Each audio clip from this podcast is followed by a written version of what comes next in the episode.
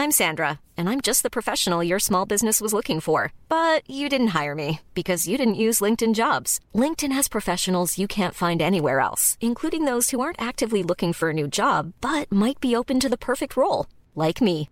In a given month, over 70% of LinkedIn users don't visit other leading job sites. So if you're not looking on LinkedIn, you'll miss out on great candidates like Sandra. Start hiring professionals like a professional. Post your free job on linkedin.com slash spoken today. When you're ready to pop the question, the last thing you want to do is second guess the ring.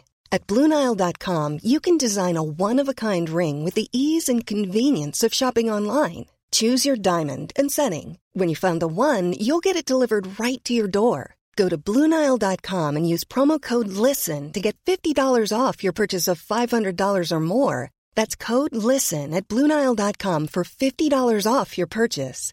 Bluenile.com code LISTEN. Ready to start talking to your kids about financial literacy?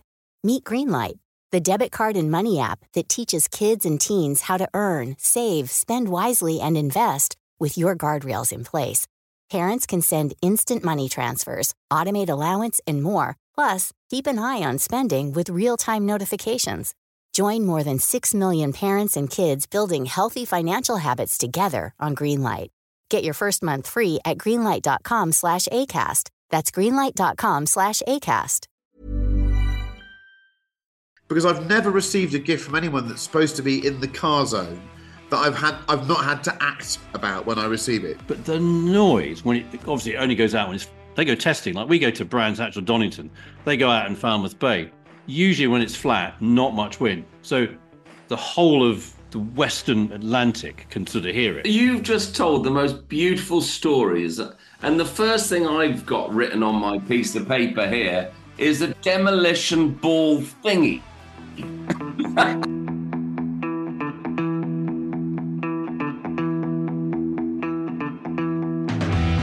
Hello and welcome to the Collecting Addicts podcast, episode number Valentino 46. Rossi 46. 40 Brilliant, Rossi. Rossi. Christmas Okay. special. This is our last episode before the Christmas break. We might take a week off, depends how we feel. Everyone's saying we won't do one next week, but we are after all addicts, and I bet we'll have a need to share some shite with you before then. Uh, with me is Neil Clifford, Manish Pandey, Chris Cooper, and Edward Lovett. Two of us are drinking. You'll work out who they are probably around about the halfway point. um, the agenda this week is as follows. Well, we'll start with the first point. Yeah. It's got a Christmas theme. What's the perfect Christmas gift for an addict, real or imaginary? One of us has just dashed all the way back from London, is a bit frantic because his Wi Fi isn't working, and he probably won't want to be pinned first. So, Neil Clifford, you can go first. I'm happy happy to be pinned first because I dream I dream of this gift. My wife says to me, "You're so bloody difficult to buy," you know, you just you ev- everything you like, you just buy for yourself anyway. So what's the point of having presents? But this present doesn't exist, but I'd love it to. It's the it's the tool for the car addict that does everything. I need it to be a brand that we know, like a Snap-on. So I don't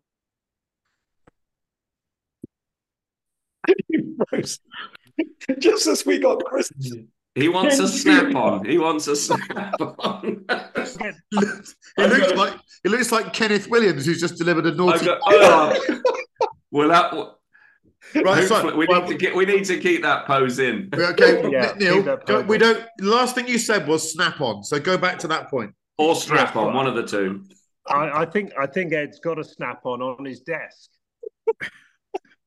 Yeah, sort but of. we'll come to we'll come to that later. So this thing is a Swiss Army knife for men and cars and vintage cars and kit cars with drama.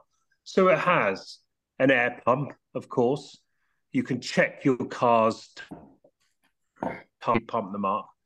It's got a um a charger, so you can if you if you're bloody I don't know, uh, Alfa GTC's battery's dead. You can just connect the little red and black cables, and you can, it's, it's a booster. It's also a trickle charger as well as a booster.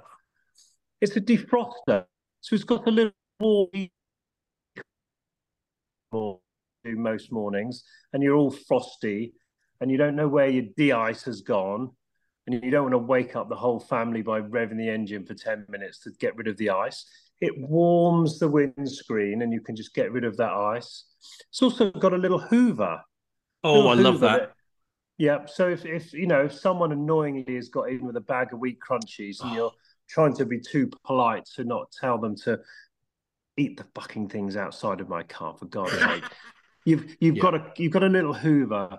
You've also got some wet wipes because how annoying is it when uh. you get to the petrol station, your old banger, and you think, oh shit, I should check the oil, and the Nothing the to wipe it on. that's supposed to have you know bits of paper in doesn't. Empty. So you can, you can pull out a little wet wipe, and also you can polish your dash at the same time as you're driving along to get rid of all of the dust. You don't want a dusty dash. No, exactly. So I think this is it's not been invented yet, not even by those weird brands no one's ever heard of on Amazon, like Tang Tangyoi and Ping Yao and all of those brands that we look up the I don't know, you're looking to buy an air pump and the snap on one is 90 quid and there's like a thousand of them for 8.99. I'd want a brand that I trust. It's not going to break in 10 minutes and it does all those things for me at once. And please can someone tell me that that thing exists and I'd like it for Christmas? Well, you're going to get Okay. it because this is our imaginary world. For, and you've, you've said something at the end there that's really important for me.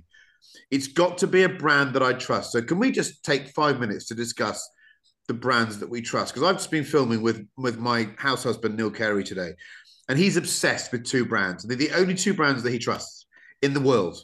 If they build anything, he'll trust it, and they are Sony and Honda. Those are the Yeah. only two things in the world he trusts. So, what what what would you add to those two brands as brands that you trust? My dad, Apple. Apple. Yeah. I'm not sure. I'm not sure. We use Apple. Well, it depends how long you want it to last. Yeah. Trust, yes. Last, different question. Yeah. Okay. Good point. Um, I think you'd I- add DeWalt. would you? yeah. Yeah, Yeah. I'd Yeah. add DeWalt. Yeah. I, I quite, quite- like that other famous brand called Ring. Ring. Ring. Now I've got a The ring. doorbells.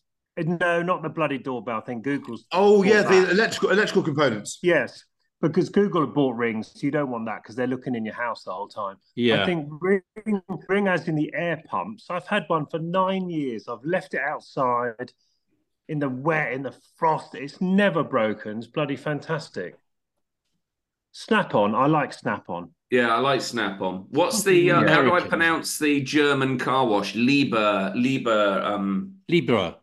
Libra. Yeah. Yeah, Libra. Oh, they're, they're quite good. Those washer I things. used to trust Karcher, but I've now realised that actually they can be quite hit and miss. Oh, Amazon. no, Who, good has got who's got one of those? I think Yeah. they're a bit life changing. Oh, uh, I've- uh, Noco's good.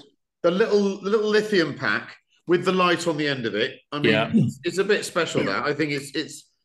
I mean, it's a, It's good. Got a torch and everything. Look at that. That's That's like if you do it if, like that, it could be the Millennium Falcon's arse. Look at that. Yeah. But that, that's half of what my thing is. It just needs all the other bits as well. Do you Yeah. think? Do you think yours would have a little secret jet wash as well? Ugh. Yes. I think it Yes. would. Yeah. Because if you, if you go on Amazon and you search for car air pumps and there's Ring there, but then you've got Wind Gallop, Scoothy, Astro AI, Yeah. um, Saitung. I think these Wind brands- Gallop. Wind Gallop must be the G- G- Nikola of Yeah. car gadgets. Did you see he went to GFP, prison this week? CHN.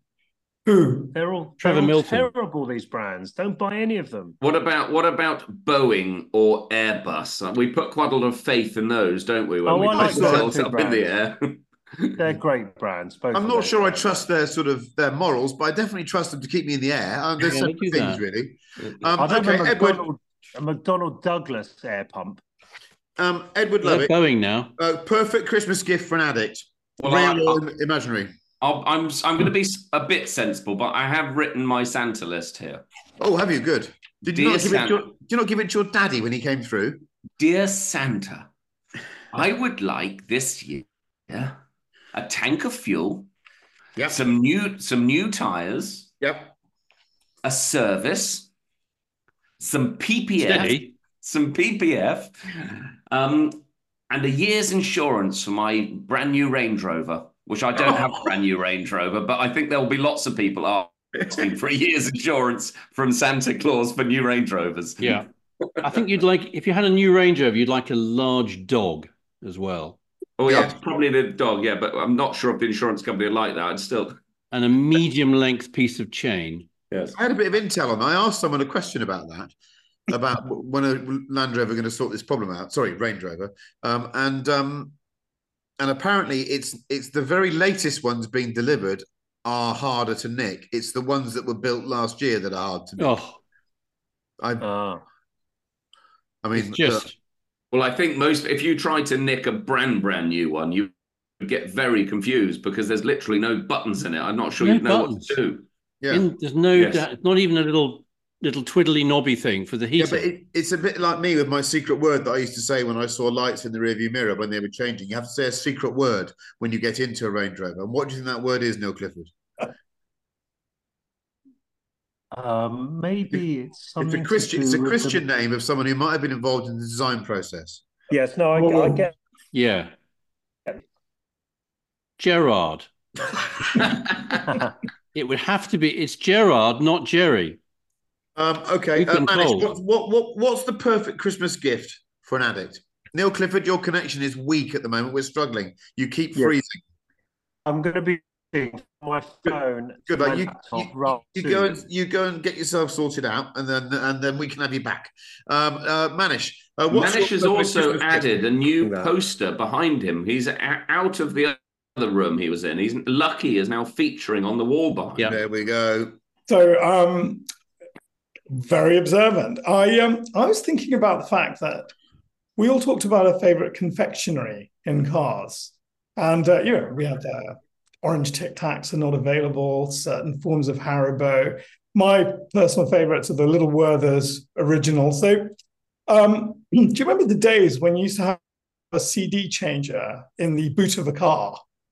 Yeah, that's kind of how it worked. What I'd like is a box about that big with a really clever, completely hermetically sealed air pump. And what it does is you just fill the thing with your sweeties.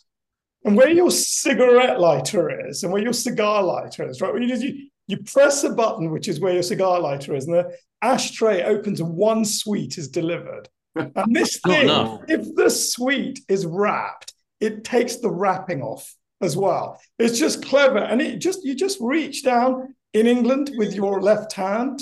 If you're on the continent, you do it with your right hand. You just put the sweet in your mouth. Oh, I tell you what, that's got legs. That has got, and also, Yeah. if I was Rolls Royce or one of these uber luxury brands, I'd be thinking that's something for our, our special customers. Yes. I'd like Until to I've see been that in the Middle East recently, haven't you? But but also, do you remember back in the day when you go to C&A and they'd put the money in that air thing and they'd lock it up and they'd fire? I want I want to see the sweet arrive. It go, yes. It just, Oh, It's just a little puff of air. You can imagine the Bentley salesman, can't you? Press Yeah. that button, sir. You go like, everything opens. There's a Werther's original. In it, It is. It is potentially open to abuse, Manish. It has to be said because I. I certainly know that if it was if, if Edward was looking after my Bentley, I might find some rabbit droppings or other sundry bits of crap he'd found on the street Yeah. corner. No, no, for the Lovett household, you'd also have one for the rear seats. Okay, you have to remember that double oh, I like this. I like this. This is a great invention. I like it. Well, there you go. Christmas is sorted. Santa's a very lucky man. Uh, Chris, Chris Cooper. Um, other than another, another bottle of sloe gin. Oh, Neil Clifford's gone again. He'll be back soon. Um, Yeah. Chris Cooper, what would you have uh, for the perfect Christmas gift for an addict? I can recommend this deli- delicious, delicious bottle of sloe gin from the Gorhambury estate near St Albans. You said delicious. You Look at haven't that. even- He's a massive drinker. He's not Yeah. even got to the fat It's bit of the very, bottle. very He's tasty. fucking Every addict, every addict of every sort should have one of these. There's a lot here to get through, so bear with me. So I actually went for actual presents that exist. Go on. So uh, it's a public service, um, and we are broad church. So there is a range. I've got a range in here of I think any addict would enjoy any of these presents. I think ticket tickets to the Festival of Speed would be a nice Christmas Day surprise for any addict going to the Festival of Speed. Um, but I think the thing that 20 years ago, what I'd have really liked for Christmas, because I was an addict, was a season of Caterham racing. Oh, Oh, that's a generous present, that isn't that's it? That's a generous one. I'd have liked a season of Caterham racing, please, Santa. Yeah. Um, what, are we, what are we looking at in kind of sterling for this? Well, I'm glad you asked that, Manish. yeah, Back, th- back, do, do back then versus now. Yeah, exactly. So, uh, well, actually, the boys and I had this conversation just now because what we looked at was the price of doing the Caterham Academy. So, if you're an addict but you haven't done any racing, and you've just got your license and you got the ARDS thing, then the Caterham Academy is car. You get entry to all of the races. You get a bit of trackside support if you break things. You know which way to bit, put somebody help you with some spanners. Uh, you got to get the car there and back. You can drive it or put it on a trailer. Um, I this so for 24, all in price of that, including the car, I think it's about 36, 37 grand. Um, and about 20 odd years ago, it must have been 20 something, I think. That's still, pretty good that's value. still very good Yeah. value. So I have to say, very good it's value, an awful yeah. lot of fun, and you get to keep the car afterwards. And then you can add to the car and do the bigger series and bigger engines. So you get four or five years racing out of it. So the other thing I thought about because uh, I quite like to go there again, um, the below zero Tuthill ice driving, I think would be a super. So Richard Tut, if you're listening, um, that would be a super Christmas present for a podcast presenter. Edward, can you look at your messages quickly? Sorry, because uh, Just uh, saying. Uh, we need Johnny to let Neil back in. 'cause Okay, we're- well, jo- Johnny Edward. should be there listening, but uh, Neil, Neil, Neil is currently um, he is in a, in an imaginary world. He's knocking on a door saying, "Can I come back in to see my pals?" Johnny, can you let Neil back in, please? Is, is that actually can actually do anything? Uh, it, it is, yes. These Yeah, are Robin. unedited podcasts, let us tell you. If, Yes. Johnny, if Johnny's if Johnny's gone out, then we're in trouble here. Um, I think that, so. So we're are we pleading with um, Uncle Richard to to to give us that as a present. Yeah, because he asked me for a favor this week, and I favored him. So it seems like a fair trade. I don't like the use of the verb like that, but I can understand where you're coming from. Uh, right. I'm now going to answer this in a really, really boringly Victorian, straightforward way. The clue is in the question here, or the clue is in what we've been asked. What's the perfect gift of what's the perfect Christmas gift Please, say. an addict? I'll say it again. What's the perfect Christmas gift for an addict, real or imaginary? And I think um, I think Neil Clifford touched on it. Being addicts, we're so into our subject, you shouldn't really go there. You should either you should only go there if it's in collaboration with the person you're buying for, or you should only go there if you're absolutely certain it's the right thing to buy because you're probably dealing with someone with whom you're going to get it wrong. You're going to do all the right things. You're going to be lovely. It's going to be sent with love. It's going to be researched with love, but it'll probably be wrong through no fault of your own because we're weirdos. You're not the weirdo. We're the weirdo. Okay. So I think my honest answer to this is don't, because I've never received a gift from anyone that's supposed to be in the car zone that I've had I've not had to act about when I receive it. I've had to go, oh, that's great, but I'm thinking, yeah, but I I know there's a slightly better one than that, or that one isn't quite right. And you Yeah. can never, ever, ever say that out, you know, openly because you come across as an awful human being, and you would be an awful human being. So you tend to look at it and think, more often than not, you think, actually, that's a good idea. Didn't think I needed one of them. I'll wait until a couple of weeks and I'll buy the good version of that. Uh, Yeah. and I just don't think that's acceptable. So what I'd say is this: buy a really good bottle of champagne because champagne is a wonderful drink. It makes any any situation better. And I think a, go- a good bottle. Don't buy anything with an orange label that's got Moet written on it because that you shouldn't even clean your tools with that shite. No. But go and buy some really good champagne and sit down and insist that you share it with that person. Right then, don't leave it with them, share it with them. Uh, and then let that person sit and explain why they asked for champagne. It's because they're impossible to buy for because they're a spoiled addict. That's my answer to that question. So, How lovely. Good answer. Christopher. so if I for Christmas said, "Monkey, we're going to go in February. We're going to go for three days to Ah, ah, no, no, no, you've twisted it. You're talking about an addict buying for an addict. That never happens in the home situation. In the home situation, it's always an adult, a functioning adult buying for an addict, and then they always get it wrong, and that's that's not fair on them. Oh, he loves Ferraris. I might buy him some a bright red Ferrari jacket that says Ferrari across the front, so he can Yeah, drive it to good. work in his Can you Ferrari. imagine? Can you It's the imagine? umbrella. trying- It's the umbrella. That's a Can you imagine trying to buy something for Neil Clifford that's Kari? Yeah, I mean, it just, but you, you can imagine researching. You go, I found these on eBay.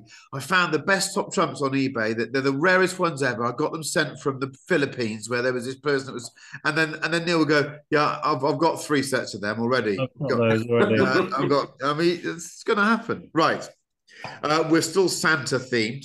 Uh, by the way, I say Santa because it's quicker, but he is Father Christmas. Do we agree? Yes. Good, right? Yes. if Father Christmas is an addict, um, describe his perfect sle- slay. No, nothing Not his kill. No. Oh, interesting. I did. I'm Um, not sure I read that. Describe it. Interesting. I've just chosen a car, but I might have to pimp it out. Yeah, describe his perfect slay. Uh, okay, well, Edward, you need some time just to chamfer your answer. So we'll go with Manish first. Okay. So I um, only have the word Santa's perfect sleigh, and I Okay. had to think about this. I thought um, there are two parts to this kind of intergalactic comet, aren't there? There's the sleigh part, and then there's what's drawing it. And since we are uh, a bunch of addicts, I think there are eight cars, and they're tugging a Saab 900 from the mid 80s because that is the closest thing Interesting word. I, I think that's what they look like. It's a, you know, it's a brown Saab from the mid 80s, a Saab, Saab like convertible, convertible. So Santa's in this. And then, do you remember in Ben Hur when uh, Charlton Heston's kind of there with the, you know, the, the rich bloke who's got the horses? He goes, now watch as they go around this corner. The chariot's going to spin over because the horses on the outside are much faster than the horses on the inside. So when they go there, and it does, and it does, and he goes, gosh, you know lots about horses. So I thought, what you have to have are eight perfectly matched cars in kind of a two by two formation. And so this is what I did. I decided Santa Santa's Saab 900 from the mid 80s convertible brown would be pulled by very very dark blue 70s wedge cars and this is how they pair okay Wow. um, so we are replacing Dasher, Dancer, Prancer, Vixen, Comet, Cupid, Donner, Blitzen, and Rudolph with Yes. On the front row a Countach LP400 and a Berlinetta Boxer, perfectly matched. Nice. Right behind them is a Maserati Bora, and next to that is an Urraco P300, a Lamborghini Urraco P300. Behind them is a Maserati Khamsin paired with a Ferrari Daytona. And behind that, behind that, you have the Stratos and the Merak SS. That's what you have. You have this. I want that collection of cars. Yeah. All You have dark this. Italian wedge pulling out. Now, just a quick, quick point on my brother-in-law told me this, the eminent cardiologist, huskies pulling sledges Yeah. in Alaska. There's a little bit of a detail they don't give you. Apparently, huskies, and this is important for Stanta, when you get pulled by huskies in Alaska, the reason why you have that great big leather tarpaulin is they eat and eat and eat and eat and eat. And they shit. When they start running, they just shit. Yeah. And Horrible. you just have absolutely gallons of shit. And it, sm- it smells. The hot, I've done this. It just smells of poo wherever you go. Yeah. Yeah. So I think Santa. Need goggles. Need your goggles on. Yeah, we got- we got- we Husky shirt goggles on. That's fine. No shit in my eyes. Four exhausts each. Okay, I think Santa's wearing some form of gas mask. Okay, that's the only thing I would say. So I that is think I think Santa is into scatological behaviour. Yeah. up and down the chimney he goes. He does. He does. Right, Manish, I have to say that's an excellent answer. I just wish you'd put some more thought into it. Yeah. It's- it's- you should have made some more time this week, Manish. This is a serious endeavor. Right, my answer now. I'm going to go last here because my answer isn't quite as clever as that one. No, mine isn't either. Edward, why don't you follow that one? Fine. Well, whilst he was saying that, I was thinking, how can I be less clever? So I was one, one- one of those um, Toyota Alphards is going to be the answer. One, I'm going to use an Alphard once a week in some form. You're No, the only I- person who will. yeah. How, actually- how I- good would that go in Lapland? I- I've actually chosen. I've chosen a car, and I th- I thought it was the perfect car. But this is. I'm not really describing the sleigh, but but I actually just think a you know a 1930s Bentley four and a half liter open tourer is is, is probably the right type of vehicle for Santa because vast in the back, all the presents can get in there. Um, yeah, I think that would be that would be Santa's Yeah, sleigh. nice. Yeah, yeah, I think so. Because Santa to me is a bit of Falstaffian character. He's got a big white beard, drives around like that. He's basically like Neil Clifford was 18 months ago when he was carrying a few more pounds. Yeah. Right, Neil Clifford, um, you're the next up. Mine's very simple. He's getting the best. He's actually he's going to give the reindeer a year off. Right, the poor bastards have been doing it for like two thousand years. They're gonna they're gonna go to Mauritius for Christmas, The like famous every, reindeer. like every Yeah, other they're, they're not going to feel warm there at all. like every other All person inclusive. see at the minute. And I'm he's going to have the best, coolest, coolest, not the best, four by four. It's obviously the Ferrari F. the FF. Yeah, he's going to have an FF in, uh, I suppose, in red, really, a Rosso Corsa FF, because you can then Yeah. see it in the sky. And um, it's going to look sort of a bit Coca Cola lorry type vibe. Oh, I love that advert.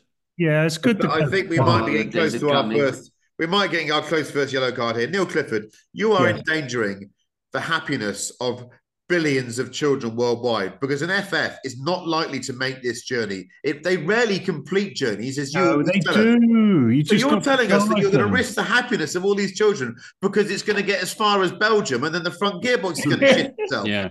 I'll The tell you, poor- I'll be yeah. ahead of Ed in his four litre Bentley, unless it's a Bob Peterson, because they never break down. But all the real ones that, that do Yeah. break down. I think if you drive an FF a lot, it doesn't break down. Okay. Dear, Yeah, dear when it's got children of West Coast America, unfortunately, uh, the FF is on the Route 66 with a broken front differential. Yeah. Get you next year. No, that's all a myth. Cars don't break down. All this like winter tires and breakdowns is all bollocks. Wish people could see our WhatsApp group, Neil. Just drive them. Just drive them. Right. Uh, Chris Cooper. Right. So you're all wrong. I should know because I have a rocking reindeer in my office. Oh, look at that. Oh, Yeah. look at that. His head moves and everything. That looks like a fire risk to me. Yeah. So actually, his nose has gone a bit dull. He looks like he's I being think- abused. Slow I think the dog chewed it. So we had a chat earlier on. So Rudolph, what do you reckon? The 650? Yeah, okay. So apparently, what Rudolph says is because the sleigh has got to be capacious, it's got to have lots of space in it for all the presents for children, because otherwise, the NORAD Santa tracker. Does anyone know the NORAD Santa tracker? You ever seen Yes. that? It's brilliant. Yeah, it's really, really hmm. good. So the NORAD Santa tracker, which sort of spools up all of those numbers, that's a lot of presents. So I think for a sleigh, if you're an addict, if Santa was an addict, I think he'd have a multi-purpose, capacious vehicle. So I think he'd have a Brian James Race Transporter Six trailer. Yeah. Yeah. You know, with the with the open top panels at the top. I quite like one of those as well for my Christmas, please, Brian James. Um, he'd have one of those, and I think he because he's got a lot of ground to cover. I think I like the idea of the eight wedge cars. Um, and unfortunately, I didn't have as much time this week as managed to think about it. So I had one vehicular towing device. I had a Gulfstream 650. I reckon Yeah. that would do the trick. Gulfstream 650 towing a Brian James Race Transporter 6. Pretty That- good. By the way, Give to Rudolph- those, to those give who are Rudolph like me and not into these slightly things, dull that's nose, aeroplane. the weekend That's a little aeroplane. It's That's an a little aeroplane. aeroplane, yes. Yeah, Right. that's what I do. Okay. Um, I think that's Oh, hang on, I've got another one. Or, or he'd have He's getting the cards out. one of Uh-oh. those. what is that? That's an, Yellow. That's an Arctic truck. Which one? Six wheeler Arctic truck, that. Yeah, Is I can, yeah, I can one? count two. Which model is it though? Oh, don't be Hilux. such a Hilux. It's the 80 RT 8044 six wheel. Yeah, you can keep That's talking. you'd. Right, you're, oh, you're writing your name down. You're being booked for that. Cooper. Right, Cooper. Funnier, still funnier in the front. I think you should remonstrate. What's Right, yours. Christopher? VAR. Uh, right. So, Um, I've I've looked at this slightly more simply because I acknowledge the magic of Christmas means that you don't need to think about who's towing what and and load capacity because it happens. That's part of the magic. It happens. You don't need to know where they store it all because it Exactly. happens because of the little people and the reindeers and the. That's why it's all magical for little people, and that's why Christmas, when there aren't little people around, is utterly shite. Right here we go. So I'm going to say that I, I had a chat with his nibs and his big beard and his fat tubby wife, and he's gone, he's gone, ah, because he's from the West Country, because he's always a bit, he's a bit of bunker, isn't he? He's gone, I, I don't, I want a faster estate car, but I don't like this automatic stuff. I'm a manual man through and through, Chris. Is I'm he from Somerset? He is, yeah. Yeah, so, yeah. so he's so he's going, and I will stop the accent now. He wants a manual, very fast estate car. There aren't many. So he's gone, and I thought this was controversial because I had one, That's and it me. hit on me. It's an E34 M5 Touring because he wants Yeah. manual. Okay, Nice. And he's into that era as well. He doesn't mind the fact that those cars always smell a bit like candle wax inside because as They BMW smell a bit older, of damp smell- reindeer, don't They they? smell of candles. They smell of wax, which is odd. Damp reindeer. Um, so for me, it's an E34 M5 Touring, but I'm not going to think about the peripherals because that just happens. That's the magic of it all. Right. So, actually, quick question: talking about Santa and his addiction, what do you think Santa's favorite Chri- Christmas movie would be? Ooh. Ooh. There's only one. Home Only one. he can't Alone. be in it. He can't be in it. No, It's gotta no. a- What What's his favorite Christmas movie? What? There's only there's only one. I mean, I don't know why I'm It's asking. got to be, there is it's only got to be a Bond movie. It's got to be a Bond movie. Oh, do you mean Die Hard? a John McTiernan film. Every Yes. Christmas, I send Yeah. Monkey a picture of the opening credits, opening it's a title, Christmas movie. You know what? just you know, as the seven four seven, just as it lands, and the tires kiss the runway and the smoke comes off, and I and I pause the TV I know. and send didn't- Monkey that shot, and that's, That's my lovely. Christmas card to Monkey every year. If you didn't send me that, I'd think you were really quite unwell. Yeah, don't worry, you'll get it on Sunday. evening. I think. I, think, I tell you what I did watch the other day was I watched uh, the the Muppet Christmas Carol, which is Oh, Genius. joyous. It's Yeah. joyous. It's so good. I'm going to write that down. I've got to see that one It's, this weekend. It's just fantastic, isn't it? That's brilliant. That's a idea. Okay. Um, uh, what we did this week. Well, I'll start with this one because I've done a fair amount in cars this week. I've probably not driven as many cars as my learned Neil Clifford, but I've driven a few. So I've driven uh, a Yaris. I've driven uh, an M2. I've driven a GR86. I've driven a 911. I've driven about three or four other cars. I've driven a Polestar. Um, but the one I'm going to I'm going to tell you about two of them. One is is I because I had to leave the Yaris up at Iain Litchfield, so I had to drive home in his um M, his this new latest M2 that he's made a bit whizzy and faster. Yeah. And I love it. I, I mean, I talk about Litcho a lot because he's just one of my heroes. He- when you meet the man, he just calms you down. He's just he's just one of life's good things. And I, and I, I as I drove out of the gate, and he told me it had a bit of power and it was wasn't finished yet. I phoned him, I, as I always do, and just said, "What on earth is going on with the power of this car?" And he went, "Well, it's got about six fifty ish. That's Hmm. an M2, and he hadn't mapped any of the torque in the gears, which is giving me everything the whole time." There's something about, and I, I think I messaged you guys with this. There's something about a, a car with a naughty amount of power that just Hmm. wakes you up and reminds you why you love driving and why you love all this shit because it's just exciting. And it's the it's the point at which all of your other mates that think they love cars would go, had enough of that. But you're going, I want to stay in this for another 10 minutes. Yeah. So I absolutely loved that. It made me feel alive and awake. Um, and in yesterday we filmed the GR86. I'm only about 14 months Ooh. late to this car. I tell you what, people, I give you one phrase. It is a pound shop GT3 Touring, that car. That's exactly what it is. It- Wow. it- it's a wonderful thing. It reminds you that Toyota, this faceless corporation, Yeah. makes two cars. It makes the Yaris GR and it makes the GR86, which frankly shame so many car makers that purport to be the friend of the enthusiast. Good Really? old Toyota, honestly, fair play. That thing is alive. So I've had a, do you know what? I couldn't have had a better week with cars before the Christmas break. I am a happy boy. Next person. So You've I taken it all didn't drive. us. No, I haven't. Um, Ed, but what's your week with the cars been at all? Well, I'm pretty much nothing compared to yours by the sound. Can we borrow the M2 so we can all Yeah. give our own Yeah, yeah. journalistic opinion on the Uh, M2? I In think- Litchfield, get in touch. You better drive it last, Edward, is all I'm saying. Yeah. Um, honestly, I, I I really haven't done much. We did have a nice little gathering um, at Regent's Park. We did a last coffee run of the year where we had sixty uh, friends and customers turn up, um, which was very nice. And I threw the poodles in the speedster, took the roof off, and went for a little drive in central London at twenty miles an hour on Sunday morning.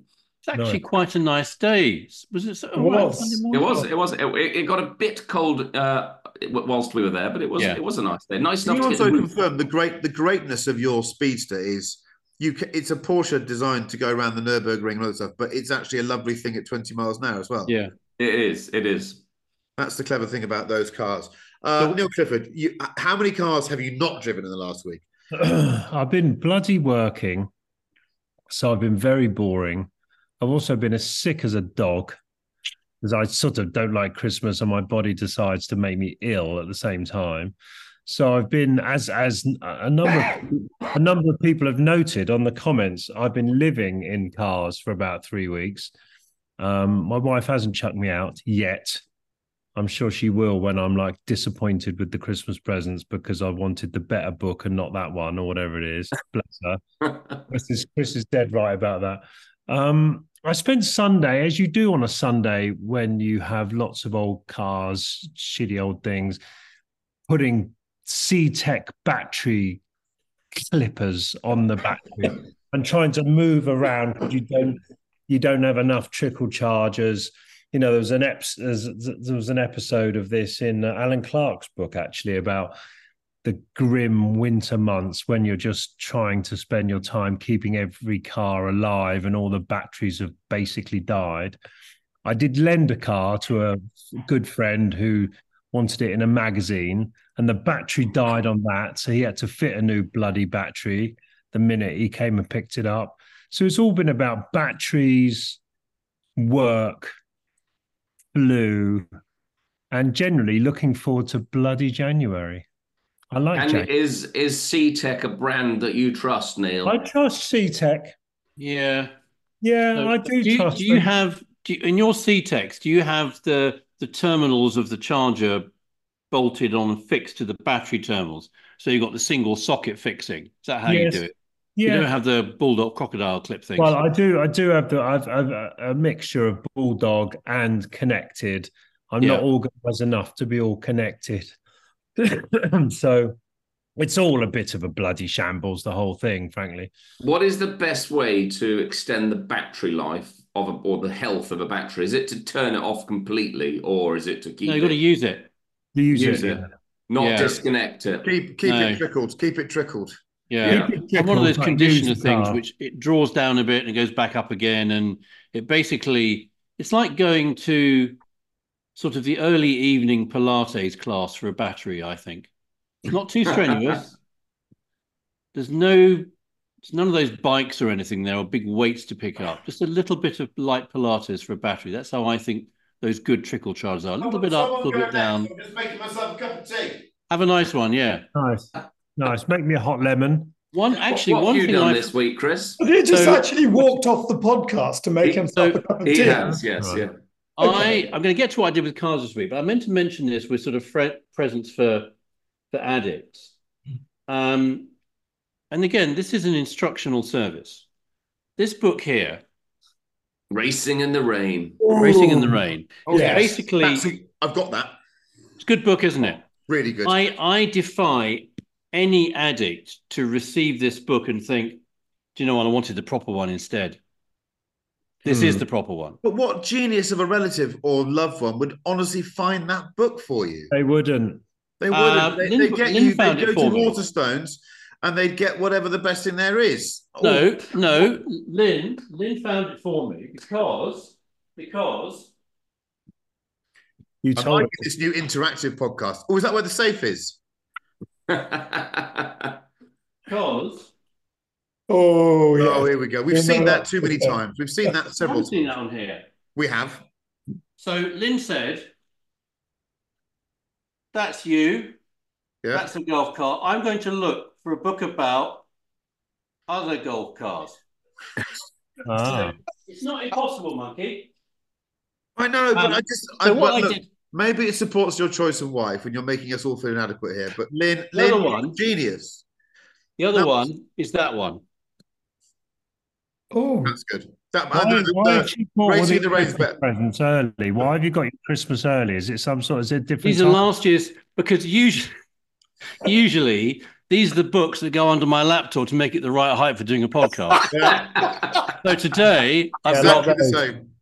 exactly yeah. Oh, Today, today I've got a box of screen wipes underneath my laptop, which is not as exciting. Actually, I've got a Michael Schumacher book, which I don't really like.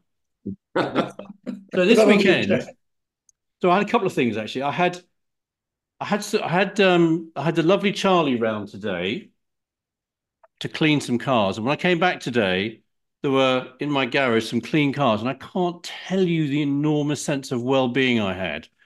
When I opened the garage door, turned the lights on, and there were clean cars in the garage. Oh, That was a lovely feeling of loveliness and Charlie, Charlie's coming Christmas Eve. So my, so my, these are the things I put my um. Your, I, there's a reason for this. So this is my, my my thing for my microphone to get it above the computer. So there's there's an old Lucid book that I think Eb and I were given when we went over to see them. This is the one that you'll like though. So I got given two early copies of this. Um, that's one there. This is the one that I was given as a dummy. Now this one looks a bit thicker. When you open it, you'll see it's actually it's a copy of Denise Van Outen's book, but they just wrapped with my cover on a it. bit of me. that must be worth more. So you, I tell you That's what, the- that's the officially the first copy of my book. It's actually Denise Van Outen's story. That's With your- really good. Your face wrapped around Den- Denise Van Outen. It's the, the closest I'm going to get to that situation. There we go. I, I would pay um, I would pay good money for Denise Van Outen to read your book. Yeah, yeah, I don't think she'd find it very. I don't think anyone would find Oh, it. we very- would. but she would. So actually, Right. so the last thing I want to say about my week with cars is actually going to happen tomorrow. So tomorrow, I'm going to a little. I'll take some photographs and show it with you. I'm going to a little racing team down in Dorchester that goes by the lovely 1960s name of Dorset Racing. Oh yeah. The little brother and sister team, Ellie and Jack, and they run sort of some old classic cars and racing. And I'm hoping they're going to run my Mini, my little the one Mini I bought on collecting cars, Yeah. uh, the FIA Race Mini, which we've tried once, the boys and I. Uh, we tried it at a Goodwood track day with Swiftune, and it was just the best fun, more fun than I thought a front wheel drive car could be. So um, I can't really run it because we've already agreed I can't really do spannering. So a friend of mine, Roger, said "Eh, try Dorset Racing. So tomorrow I'm going to see the lovely people at Dorset Racing. They're having their Christmas do tonight, so they might be helpfully semi-repaired tomorrow. Lovely. And I'm going to have a lovely drive through uh, North Hampshire and then a bit of Wiltshire and then Dorset to see them tomorrow.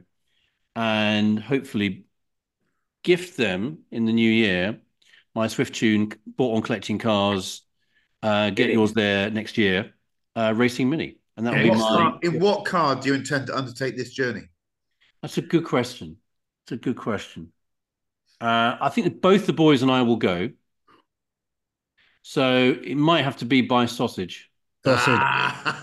It might have to be by sausage. By the way, to anyone that's not a regular listener, sausage is Neil Clifford's code for a Panamera Sport Turismo uh, because he thinks it looks like a sausage. We happen to think it's the best looking Porsche non 911 ever made. I'm But not yeah, saying sausages are ugly. I like sausages, We Sausages know. especially a bratwurst as well. Yeah. Yes. Right, Manish. Um, So- what have you done with cars this week, or anything else? So, tiny bilateral. As you know, I'm still looking for my 456M GT. Now, if you remember, a couple of months ago, maybe not quite that long ago, I shared a link with you about my perfect car. Everything about this is perfect. It's in Switzerland. It's about 10 minutes outside Zurich. Uh, it's navy blue. It's got the dark tan leather, 15,000 miles. That's it. It's just mint. The only, it's a manual, it's the M. The only thing is it's left hand drive, and I've been a bit nervous about this. Now, I decided this week that I'd made this TV show about one of the great car dealers of our lifetime, and it wasn't Lovett Senior.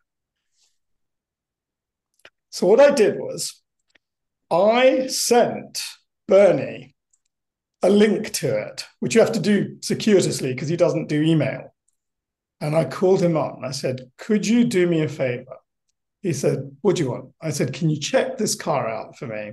Check out the link. Tell me what you think of the car. Let's have a chat. So I gave him a call and he said, It's a bit pricey. He thought it was a bit pricey. Bit pricey, son.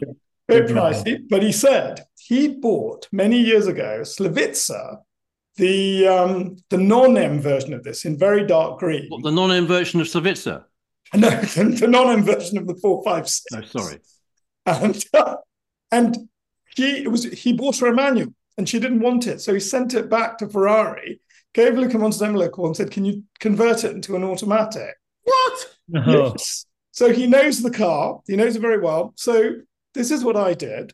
Um, I am going to go out to Switzerland in the new year, depending on Mr. E's availability. And we are going to go and we are going to go and check this car out. And then he's going to try to do a deal for me. For Can you imagine car. the dealer when he walks through the door? Oh, Yeah. you just shit yourself, give it to him for free, and run away. Yeah. Yeah. Well, I mean, I'm, I'm hoping it's going to be something like that. I mean, the only thing is, I told him that um, it was. It, there's a. Tw- did you know there's a twenty percent import duty on Yeah. What, what year is it? cars? Not now. There's not. 2002, Swiss. Oh, there, yeah, there would be. Yeah. yeah. Yeah. So he said to me, "Are you sure there's duty on that car?" And I said, "Yes." I checked the HMRC webpage. Then I realised what had come out of my mouth Yeah. in context there. So uh, I have hopefully set myself up in January or February, assuming the car's still there. He thinks it's good. He doesn't think I'd get something quite that good for the money in the UK. He thinks it's about as good as he's ever seen one. I, think you'll get it. I mean, that the import duty on that is a rounding error for Bernie, isn't it? Really? Yes, no, no. Unfortunately, I have to pay for it. This is. Yeah. This isn't going to be gifted to me. It is like, Bernie, can you check this car out? And would you mind buying it for me? It is Christmas. Ho, ho, ho. Yeah. I And- but- Bernie might have, you know, inadvertently just left a small, a small loaded handgun in his luggage again. I mean, that happens all the time to me. It's like, I want this No. car. And he might open his briefcase get- and it falls out I'm- on the dealership floor. I, I Oh, feel is that I my feel- backup if- gun? If, this if, if this podcast was The Hobbit leaning into the Lord of the Rings, that maybe actually the ring and the resolution of our story together as addicts is actually managed buying a 456 GTM. So Yeah. or MGT. So maybe we have to agree that the day that he turns up with it, we all stop. That's it. We've done it. No. We've reached our we've reached our end point. Yeah, we've reached the rainbow. Yeah, Just think think about that. Manish. Think, Think that. about that. Think about that. You, Think you look that. at that yellow brick road and then have a Yeah. think about it. Now, um, so we've done. Uh, where are we? Uh, we? Everyone's covered that. That's good. Right, here we go. Uh, right, we're going to move outside motor cars for a minute. We don't do that very often, but I think we should do it more often. What machine, other than a car, would you most like to drive or control? This could run and run and run. I'm going to get my cards ready because I've said one machine. Chris Cooper, I suspect, will have at least seven. Oh, Over to you, Mr. C. Just show me the card now. Go on, wave it, wave it. Fuck it, get it over with. Get it over with.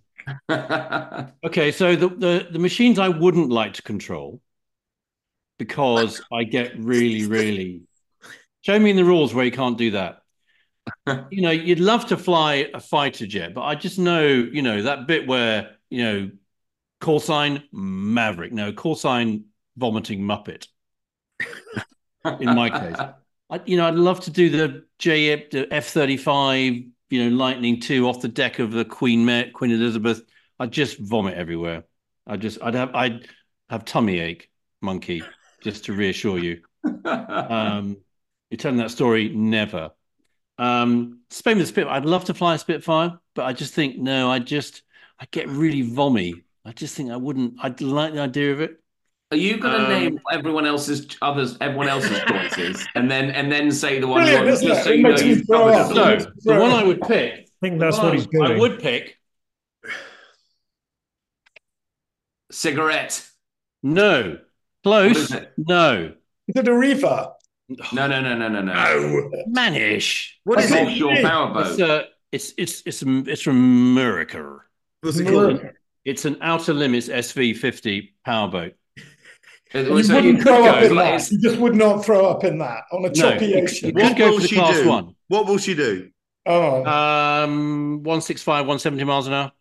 Oh, I, I just I remember growing up and being I can't remember it's south of France or somewhere like that, and hearing hearing a cigarette go past you was just the most Yeah. cool thing. So this thing, so this thing, um, you would probably have. So there's only one power plant, and it's from America as well. Mercury Racing, inboard engines, twin 13 liters, probably, uh, 1550, 1650 horsepower each. Are you are you throttles or steering? That's a very good question. Both. Come on. Come on, both. Although I think actually it's the throttles that is the greater Steve Curtis, who some of you might have heard of. Steve Curtis is the man. Um, because in theory the steering's quite easy because you point where you want to go. But I think a bit of both is is where it's at. A bit of a bit of that and a bit of that is where it's at. So I had an outer limits SV50 powerboat, twin Mercury Racing, 1550, 1650 horsepower, 13 liters, flat water, qualifying trim, special brew petrol, not available at the pumps. Um, 165, 170 miles an hour. The class one, the, the catamaran ones, they're just going to kill you. They're just going to kill you. You know, you'll be light to medium death every time you take it out of the dock. So one of those, single hull, big deep V, escape hatch in the top. There's somebody down in Falmouth. There's a, there was an offshore power race this, this autumn in Falmouth. And somebody down there has got a big V8 thing with an escape hatch. It's not it's not like that. It's it sort of does about 120, 130. But the noise when it obviously it only goes out when it's they go testing. Like we go to Brands Hatch or Donington, they go out in Falmouth Bay.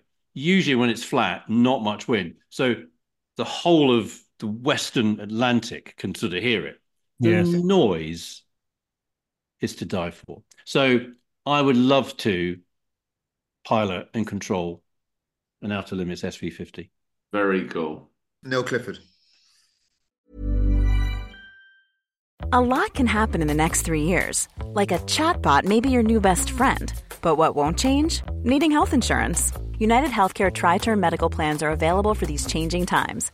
Underwritten by Golden Rule Insurance Company, they offer budget friendly, flexible coverage for people who are in between jobs or missed open enrollment. The plans last nearly three years in some states, with access to a nationwide network of doctors and hospitals. So, for whatever tomorrow brings, United Healthcare Tri Term Medical Plans may be for you. Learn more at uhone.com.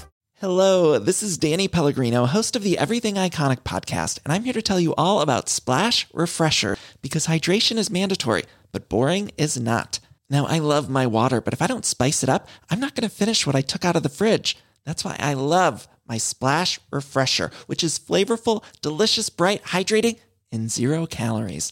The wild berry flavor is my fave. No, wait, is the pineapple mango flavor my fave? You know what? All five craveable splash refresher flavors are my fave because they're so delicious. So get hydrated and enjoy it with Splash Refresher. We do need to do our podcast in a Riva in 2024, I'm thinking. Mm. Yeah. Who might have a Riva that we know? I know Might- someone. I know It's a, it's a- yeah, I I know someone. Can Yeah. we do it on Lago di Como, please? Uh, Yes. It's more like uh, Le Lake de Thames Or, yeah, Lago de Thames. yeah, in Hurley. yeah. We could try and do Marlow. Yeah, we should Lago. Marlow. A thing that's been on my um, to-do list for about seven years, if I look back. So I've got my little goals in my little notes in Apple, in my notes, and it's depressing when you look back through the last seven years and the same things reoccur often. Um, one of them is gliding. I would really like to do gliding in a Thomas Crown affair Yeah. yellow glider. With Rene Russo. If that's his name, yes. Uh, Turner. You've got to be below 100. as long as it's not Rene and Renata. It's your story, whatever you want. yeah. Um, no, if you, if you, you know, that movie is one of my most gorgeous movies for obvious Isn't reasons. that a lovely movie? That That one? is, yeah. Because Oh, you've seen her, sorry, Rene Russo, that is, in other things, and you think, oh, she's a very good actress. But in that film, I, mean, think- Queen, wasn't she- Queen's Hmm? more gorgeous. It's better. Uh, but uh, do you think the McQueen one's better than the second one? Oh, of course. do, it is. yeah. I, th- I I, like think the the second second one. one runs it very close. so No, I. no, no, definitely. Oh my god, it's the best reinvented movie. But that sequence where they play chess, it is somewhat delicious in the first Yeah. one. It's I fair mean, to say I refuse to watch the second one, so I don't know why I'm saying the second one's shit, but I've decided it's shit, but I've never seen it. I have to say, really isn't Watch bad. it in private. Actually, don't tell anyone. Not at all. Yeah. Yeah. But McQueen in that double-breasted suit in the two-door Bentley, I mean that's peak man, really. Yeah. Um, but that yellow glider, I would. That, that's that. I'm gonna before I die, I'm gonna fucking fly a glider. Okay. It's funny. So so we uh, we we moved house uh, a couple of weeks ago, and uh, I for the last five houses I've lived in, we've taken boxes of DVDs with us and never opened the boxes. Clearly, and I I kept, I've decided to keep ten DVDs. Everything else, because I, know I can stream them, but That's that one of is them. one of them, Yeah. Yeah, that's the, The- second one. and that's the other one. That's That a terrible shit. film. That's a That is terrible It film. is, it is, it is a terrible, it's a terrible film, but I don't think I've ever seen that come up on um, No. Netflix or anything like that. I think they There's a reason it. for that. When he's looking at And the when mirror, I need my when Volvo fix, when he's looking in the mirror trying to define his South African accent is one of the funniest scenes, inadvertently funny scenes ever. Do you remember the that? He's Russian, going- is it South African or is he? I, I don't know. Um, he's, he's running through this incredible gamut of accents he's got, none of which are any better than me shit faced in the pub. Terrible. Right. Um, uh, Manish, you're next. Well, I mean, Chris Cooper can puke as much as he likes in one of these, but I was put on Earth to fly a Lightning. That was what I was really put on Earth to do. Unfortunately, when I was doing my A levels, my eyesight went a little bit and I wasn't allowed to join the RAF. And that was literally like cutting both my feet off. I mean, I ended up taking a year off, feeling completely despondent about the world because there is there's just something so purposeful about that plane. Yeah. Everything about it is just purposeful. There's no, you know how much I love my aesthetics, but even I can't use the word beautiful to describe it. It's a missile Yeah, with truncated hornet's wings, isn't it? And and, and basically a little isosceles triangle just at the back. That's all it is. That's a tail. It's nothing. And you're sitting on it it's beautiful. it's just unbelievable. And I, I read a book um, that a lightning pilot wrote. Uh, there, were these. It's a series, you know. You can you can read about sort of being a hunter pilot, lightning pilot, phantom pilot. And what was sort of so incredible about this was the idea that it, it was the autonomy. It's just not a two seater plane. And you know, I love teams, but I think there's something about Formula One. There's something about a single seat fighter and it's just you on your own. And the, and and those pilots, the, the lightning pilots especially, were so so bright, really intelligent men because they had to do their own avionics. They had to work out the best angles of this and that, and then they had to fire their two missiles. And um, the thing that I, remember reading about it, saying that they kind of all knew they were living a slight lie as well because they had to be able to scramble and get up in the air in six minutes or whatever it was. So they slept in bunks in the hangar. You know, so the whole idea was, you know, beep, beep, beep in the plane up. And you were supposed to take these sort of Russian bombers out in theory, or Russian fighters if they sent them in advance. But you had two, oh, can you remember the name of the missiles? They sat over the wings rather than under. And they pointed out, you basically got up, Um, you fired your two missiles, you went, oh shit, we've got to get back down. In- fuel.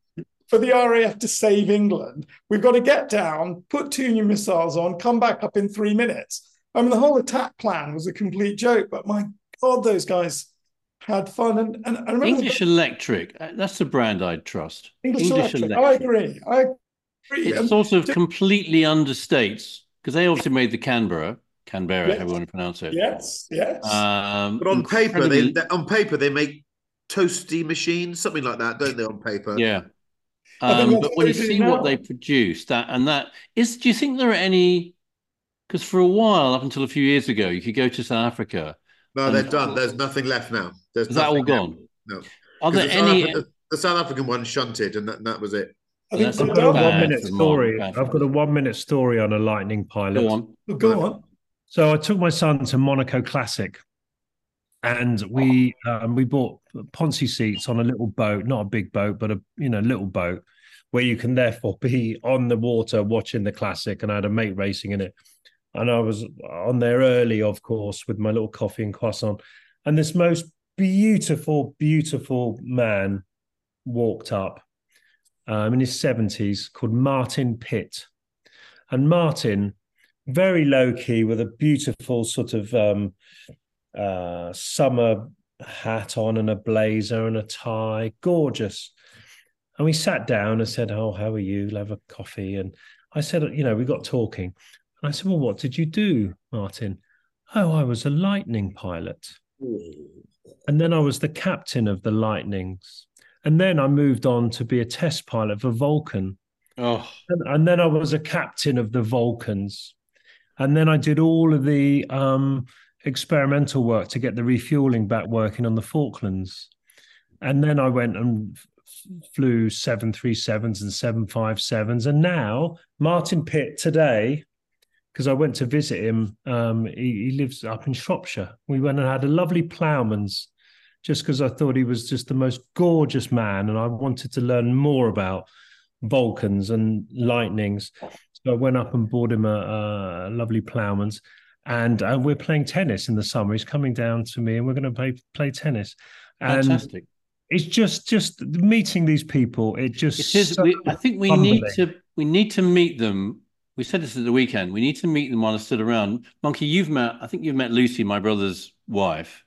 Her father, Jeffrey, was the wing commander or the RAF commander on Ascension Island for Operation Black Buck, which was that operation to send a Vulcan Yeah. over the Port Stanley airfield. What's airfield. Rowland White's book called again? Oh, You've got to read that book, the story of that. I'll yes, look it I up know. now. It's, Oh. it's, uh, the it number of the Operation. plane, isn't it? Yeah. it's Yeah. Operation number- Black Buck. It's or the number of the it's the- squadron. It's the number of. Six, I five, think it's seven or something. Yeah, it's the tail number of the Of Vulcan that that dropped, Vulcan that drops the yeah. it is. Yeah, dropped that. And he told me a story about because he was a Victor navigator or engineer when before Polaris.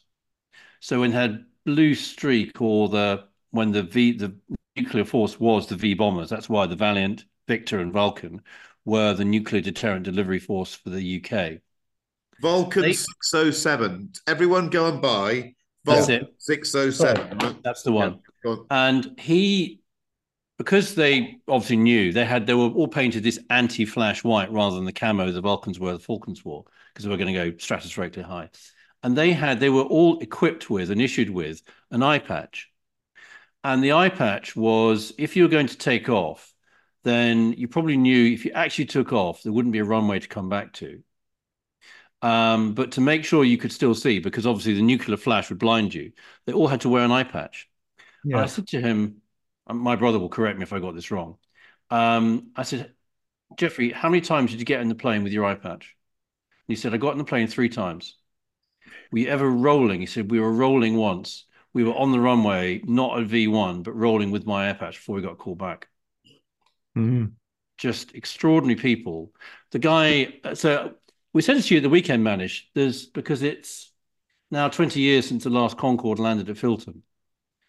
And there was that lovely clip about the Concorde pilot who's now an ambassador down at the Filton Museum. He was everything that's great about Britain, everything that's great about British engineering and aviation heritage and leadership.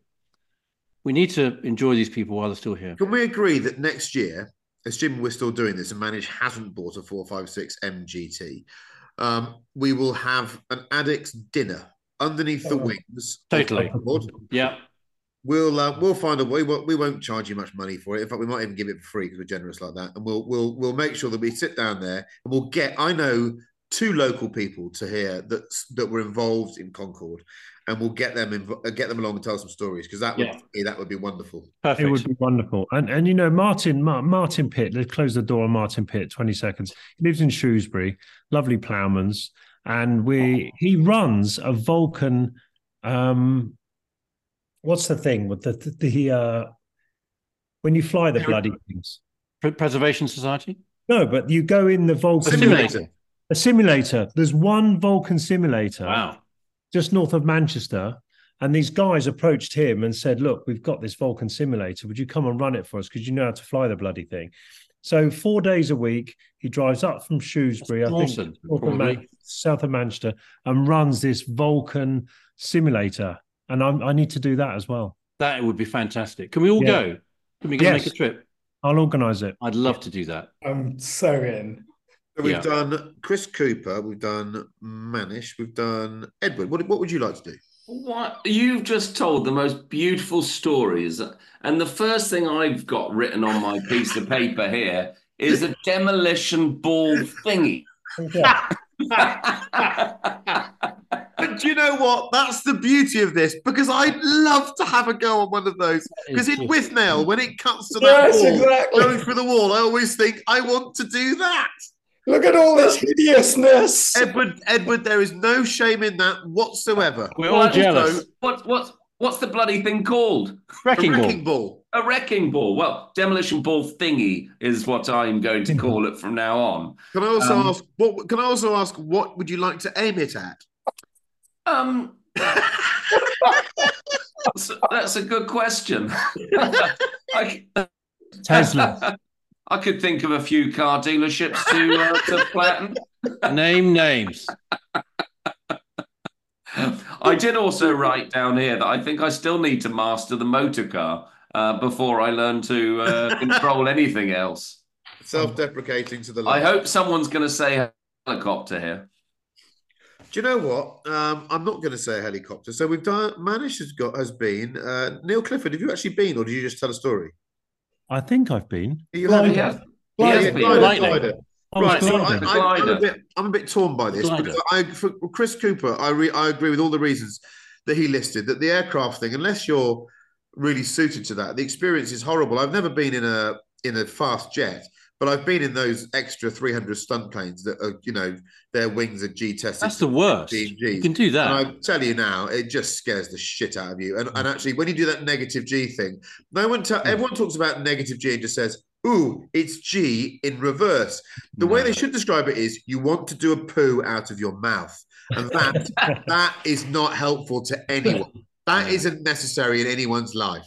I tell you that now. When uh, when Sir Andy Green took me up in his extra 300 and when this is negative G, I thought I don't need this. There's nothing about me that needs to be doing this. So all the flying stuff's out. I've, I've raced an F-35 in the film. I've had to work quite closely with the RAF for a day as they did that, and it's just it's an amazing piece of kit, but it ain't for me. It's just I'm sorry, it's beyond me. So I don't I don't hold any great need to be up there. However, I think there's one that has to be answered, and it is. And I and I, I hate flying. Everyone knows I hate flying. I'm scared of being up there. But what was it like when you were sitting on top of Saturn V? Oh, Someone went, "Here we go, go." I'd, I'd quite like to know what it was like when they went, "Go." light that candle. I sus- I suspect it grabbed your attention for a while. Yeah. The fact that you were pulling eight G's, not lateral G, just vertical G, like straight Yeah. up. I think I think it's the it still remains the most powerful. And uh, I think you might find that it might make a poo come out of the correct orifice. Yeah. I think But what what would it be like? What would it be like to leave the Earth's atmosphere just sitting on that stuff? I don't just know. imagine that. You know, you just literally you get to the moon, you've got a prolapse rectum. yeah, you I think you would. I think you'd be in. I think you'd be in tatters. But there's so, if you've ever watched, I've described. I've tried to describe this. If you ever, I've watched a little rocket. I've watched the Soyuz go off from Yeah. Baikonur Cosmodrome, and I think after that there was a very clever person working on the Top Gear crew who who told me what what what fraction of power that had compared to Saturn V, and it was something like it was one hundredth of the power of Saturn V. Yeah. and I thought to myself, what would that have felt like or sounded Yeah. like? So there you go. I, Have I you think- sat in a top full uh, top fuel dragster?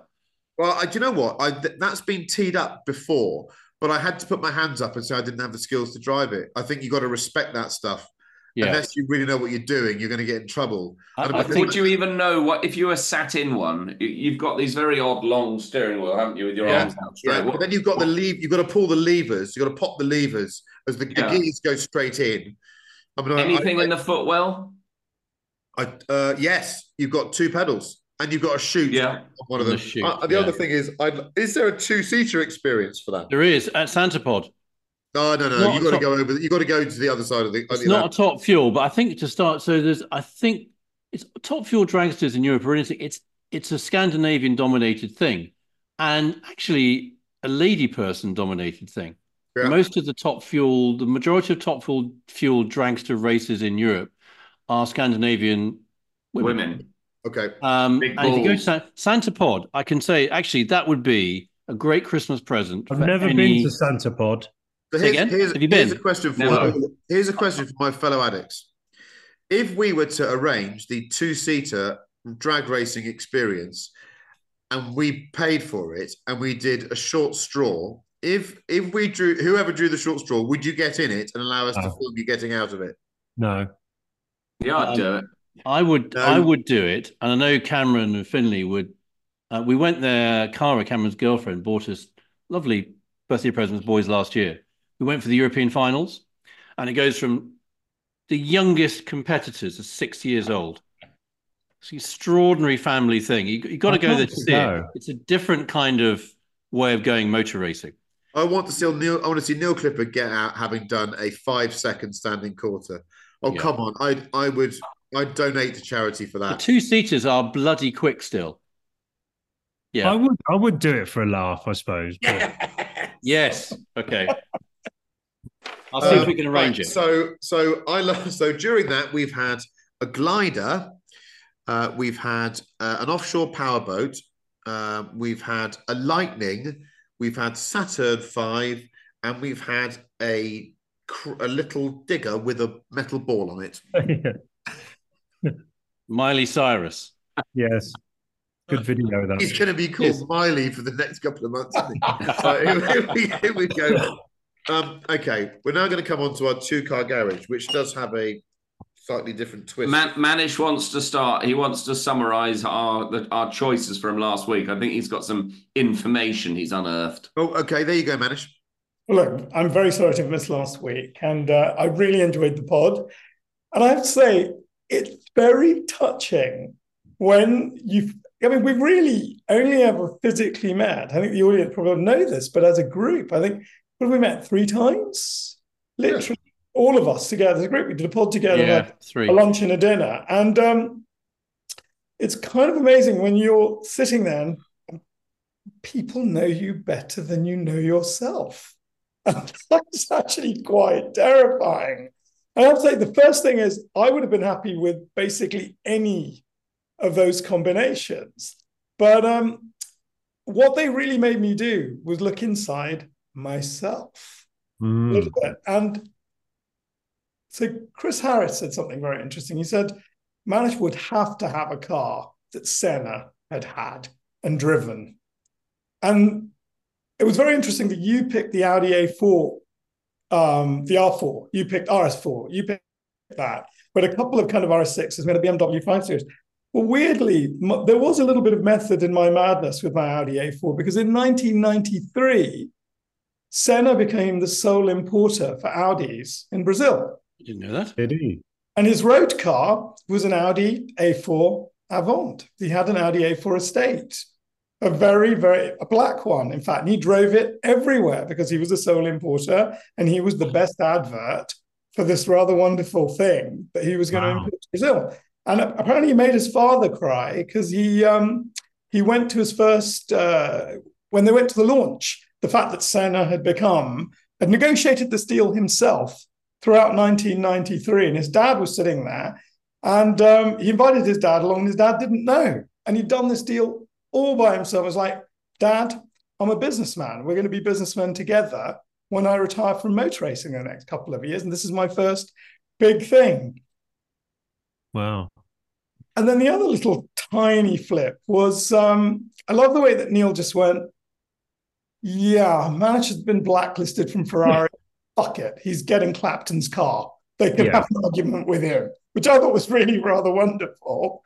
So, um, I, I, but I, I could have been in that four, five, six, but I really equally could have been in the NSX. And um, so, so thank you. It was just, it was the most extraordinary. If I had to buy, by the way, the touring, I think I probably would go BMW. You guys have done your thing on me over the last year. And as I said, I've tried both out.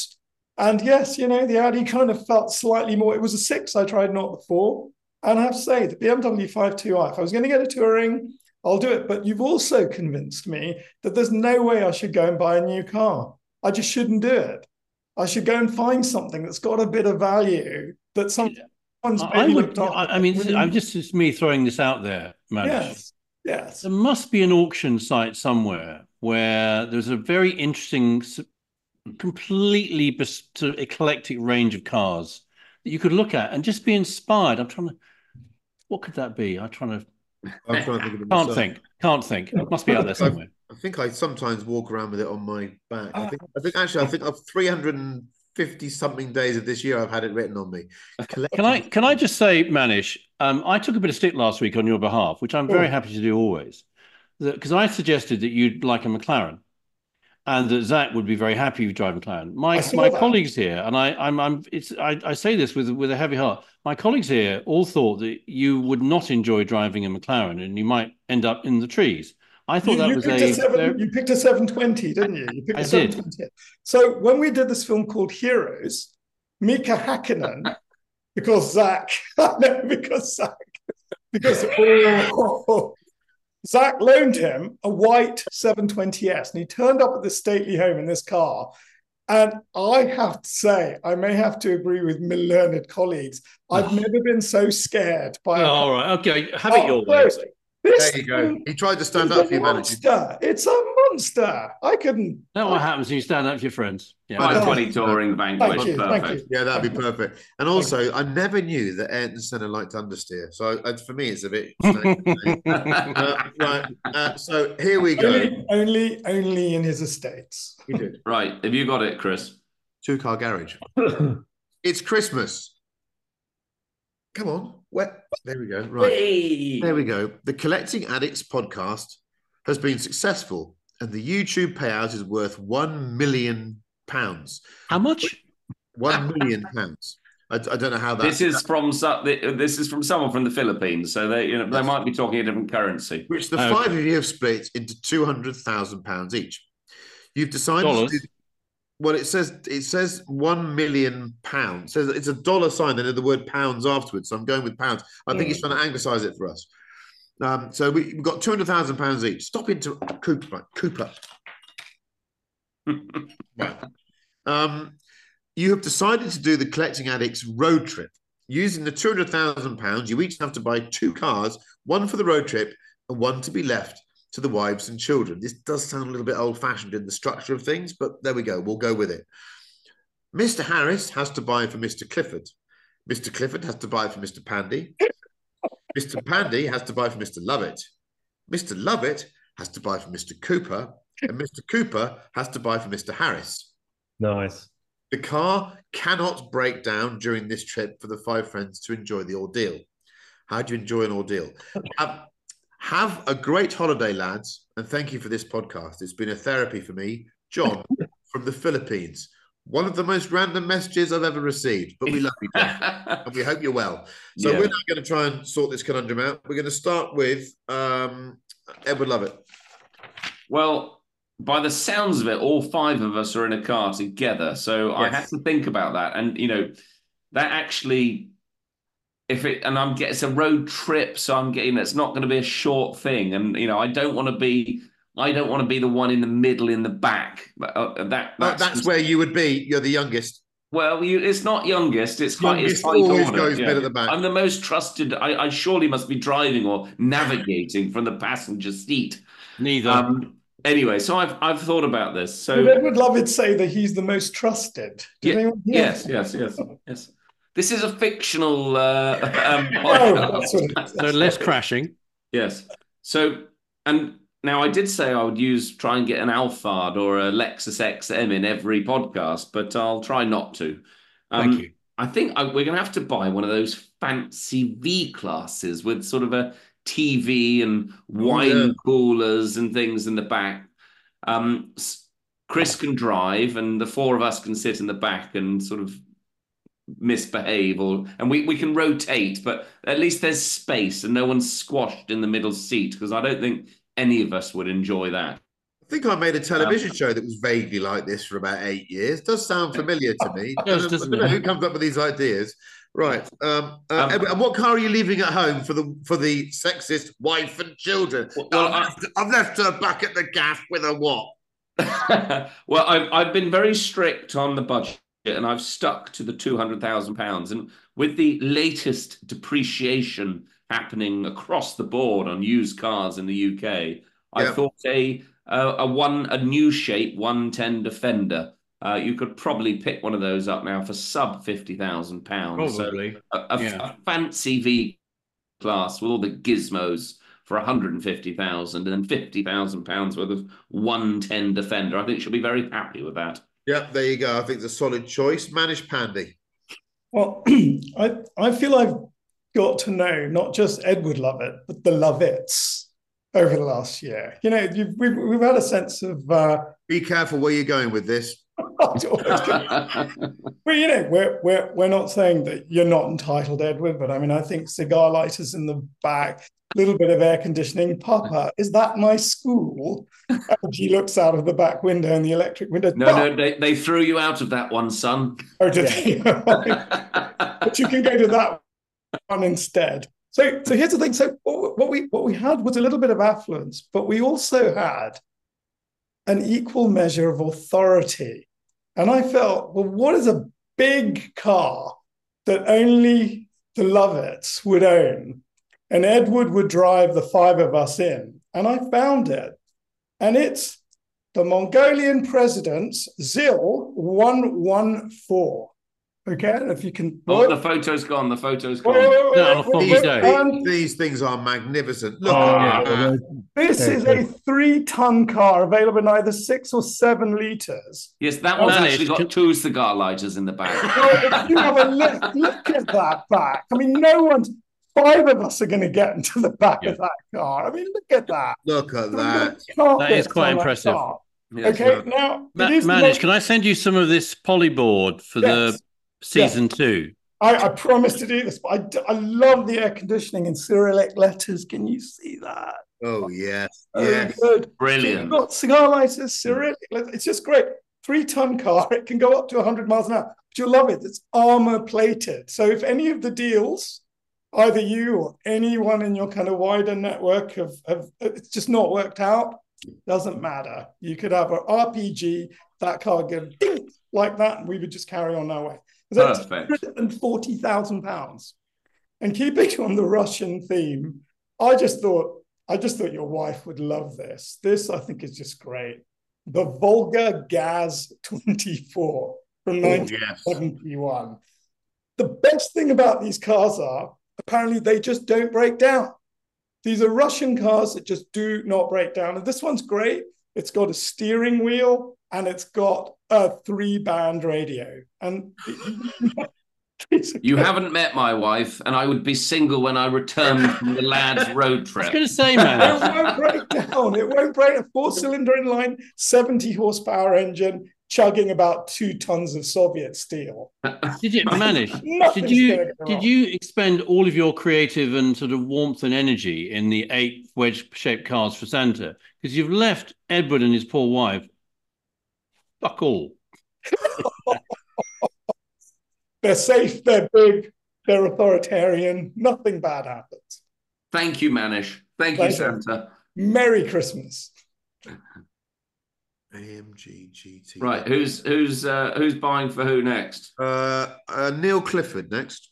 I'm buying for Manish. and I've got to know Manish quite well.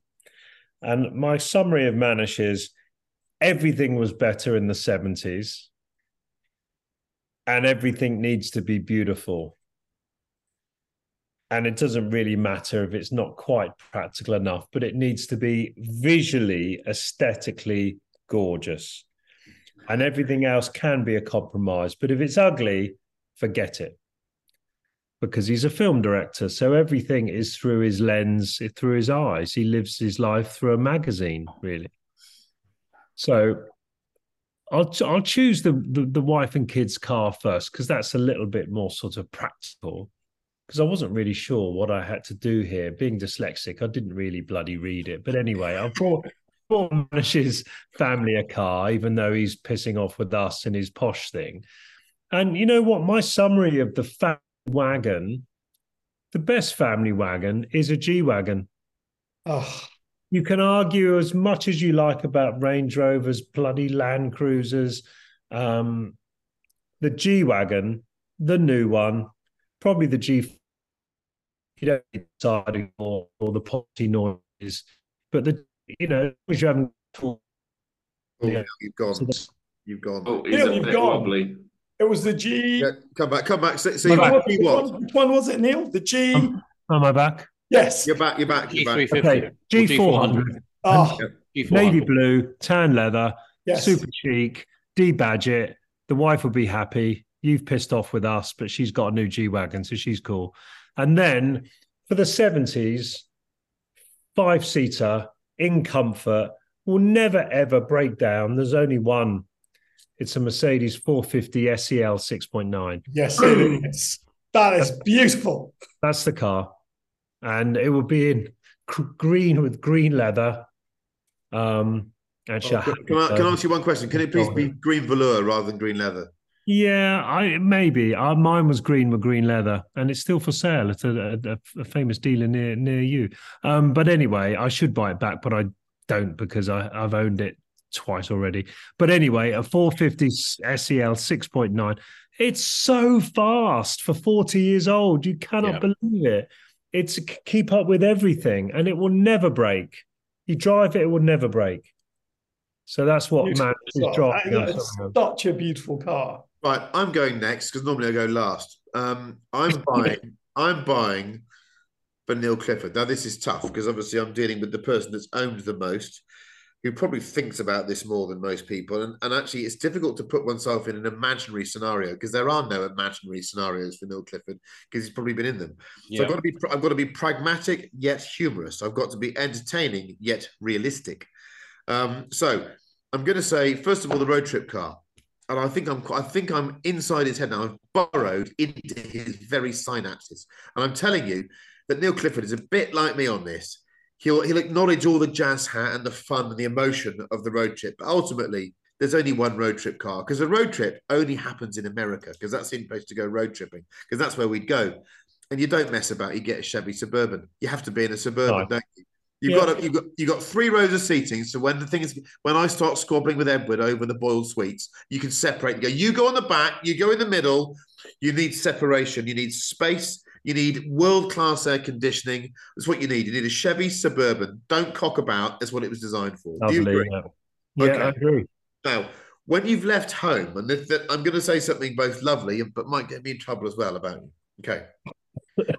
I think Neil admits that when he buys cars for his lovely wife, he often buys the car that he wants, that oh. maybe she drives and that often you've admitted this on this podcast. You've admitted men would never do such a thing. So the car that you're going to buy your dear wife to leave behind is a car that you quite fancy for when you come home, but you think she might enjoy in the interim period. Hmm.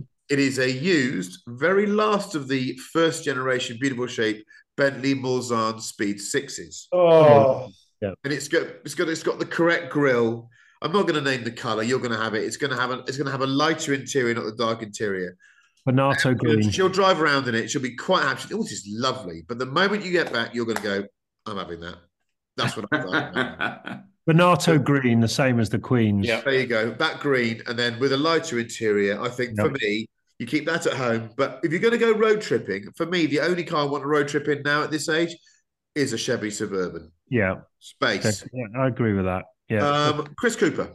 So I've done this differently. so the way I read this Which one do you want? we each have to we each have to buy two cars. I'll have both of them. Fuck it, just chuck them all in. each have to buy two cars, one for the road trip and one for left. So I the road trip car was not. I've thought of a road trip car was not necessarily one for everyone to fit in because you each have to buy two cars. I thought we'd each have our own car for the road trip, so we'd have Ah. five cars. That is how I read it, and I had to change very quickly. So luckily, luckily, because I've actually chosen three cars, I can cover all bases. And actually, Edward, so what did I end up with? Uh, you had a, a fancy V class and, uh, and, and a new defender for the misses. So you got me a Mercedes V Class, the car I am on record on this podcast as saying is the worst car or vehicular transport of anything for all time. You Yes, mean that but I one? know better. I think he's going to get someone back now. So, Chris Cooper has to buy for Mr. Chris Harris. So I bought you three cars, and I've got three cars because Tell when you what, if I brief- get three cars, these are staying in their pouch. So um, I know how this works. So um, when I read it, two hundred thousand dollars, I worked that out as one hundred fifty-eight thousand pounds sterling at today's exchange rate. If in fact everybody else has read it as two hundred thousand pounds, even though it says two hundred thousand dollars. No, but it says Yeah. one. Oh, it says he's written the word pounds afterwards. R- read it. only in the million, not on the two hundred. Okay. Anyway, um, so three cars. Uh, I reckon we've already mentioned him once. I reckon because Monkey, you've driven everything. I know what you like and what you don't like. Um, at least I think I do. So I got you three things. So the first one would be an Alpine A110 Pure, which we'd taken to Litchfield for some of Mr. Litchfield's finest varietals, applied as refinements to this wonderful car. I was there today actually with my Alpine A110. Unfortunately, I was literally in and out the door, so I couldn't ask him to have a go in his 650 million horsepower M2. But I'll be back in the new year, and I, now you've reminded me that he's got it. Next time I go back, I'm going to ask him, "Can I try that?" So, so he and his uh, and his wonderful elves have serviced beautifully my Alpine A110. So I think you would have an A- A110 pure, no Hmm. fripperies, but with some of the finest varietals. I love that word varietals. Have you seen John Wick 2? When Yes. John Wick goes into the armory and Peter Serafinowicz is the arm. Why is he waving that thing again? Anyway, Alpine. Second thing, John The- Wick. Jesus Christ. I, I thought we'd get through a year without swearing properly on this podcast. I've no Alpine- idea who he is. Alpina B5 Touring. Yes, please. Can you just actually can you just buy me one of those? I really want one. That's uh, it's Christmas. It's Christmas. It's coming. Just be patient. Who knows And the someone with a thing, B5 touring? Who knows someone with a B5 touring? Yeah, I know. If only we knew somebody. If only we knew somebody. The third car, the third of my two cars, Yes. a Mercedes, because it couldn't quite. I think I'd like to get you an S63 cab, Oh. Oh yeah. But I think there's more value in an S560 cab. Because they're they're even more comfortable, aren't they? And they're nearly as fast. Even more comfortable. They've got slightly nicer wheels and slightly more elegant. And there's one at the moment at the fine purveyor of automobiles, Targa Florio, for about forty-three thousand pounds, forty-four thousand pounds, which is just winking at me something rotten. So no as it's Christmas, ones. I was looking last night. They're all fucking black and silver. it's Yeah. it's black with a, with a cream Red. interior. Why couldn't I it quite be like like it. Blue or something? Yeah, exactly. With tan. That doesn't He's so spoiled. I don't like this colour. It's got nice wheels. It's got nice wheels, and it's got like a cream interior. A bit like my one of my actually a bit like both of my six series convertibles, but that's a story for another day. so I get you three cars, three cars, put it away. Alpine, a Litchfield refined A110, Nice. B5 Touring, and an S63 or an S560 cab. That's nice. Merry that. Christmas. Merry Thank you, Christmas. very, thank you very much, Mr. C. I tell you what, I wish you bought all my Christmas presents because I've never had any swag like that. What a great haul. I used to love that phrase. Used for inmates, how do you get on? Very good haul this year, lads. Very good haul. it's one of those things you realise just how how uh, rapacious and awful when we were young. I remember thinking, my, I had a friend whose parents were divorced, and I remember thinking, lucky bastard gets two sets of presents. Yeah. can, I, can I just on that on that? Can I recommend a little Christmas movie for you guys with Well- cars, with just some of the best cars doing some great things? Not Sweeney One, but Sweeney Two, the movie. Okay. It is the plot is insane. It's a very, very deep piece of filmmaking, actually. It's also got literally some of the best jokes ever written in any film ever. And um, just check out some of the cars in this. Manish, I be will. careful, will you? Bloody hell, this is unbelievable. You, you've teed this up. It better deliver now. I, I promise, I promise you will you one of you will have a testicular torsion laughing at this. It is that good. It's that. Cooper's been buying it's just Tamiya. Can. I Have a look. can I just keep people thinking about buying me a present? Yes. Oh, I've already got is that that, remote yeah. control? Is that remote control? No, Yeah, it's, it's remote. it's not. It's uh, it, Oh, they do I've already one. got that, but something like that would be nice. Okay, I'll. I'll, speak, I'll, everything. speak, I'll speak to my friends. Uh, right, we're going to do some music now. So let's Oh, start. can I go first on this one? Yes. yes, you can because you've asked so Okay. politely. Go on. So, um, Whamageddon. We've got to be mindful of Whamageddon. Yeah. Everyone know what Whamageddon is? No. Something to do with Wham. Something to do with Wham. So Whamageddon is uh, a game played by the youth of this country and others, which is how close can you get to Christmas without hearing Last Christmas by Wham? Oh. Whamageddon.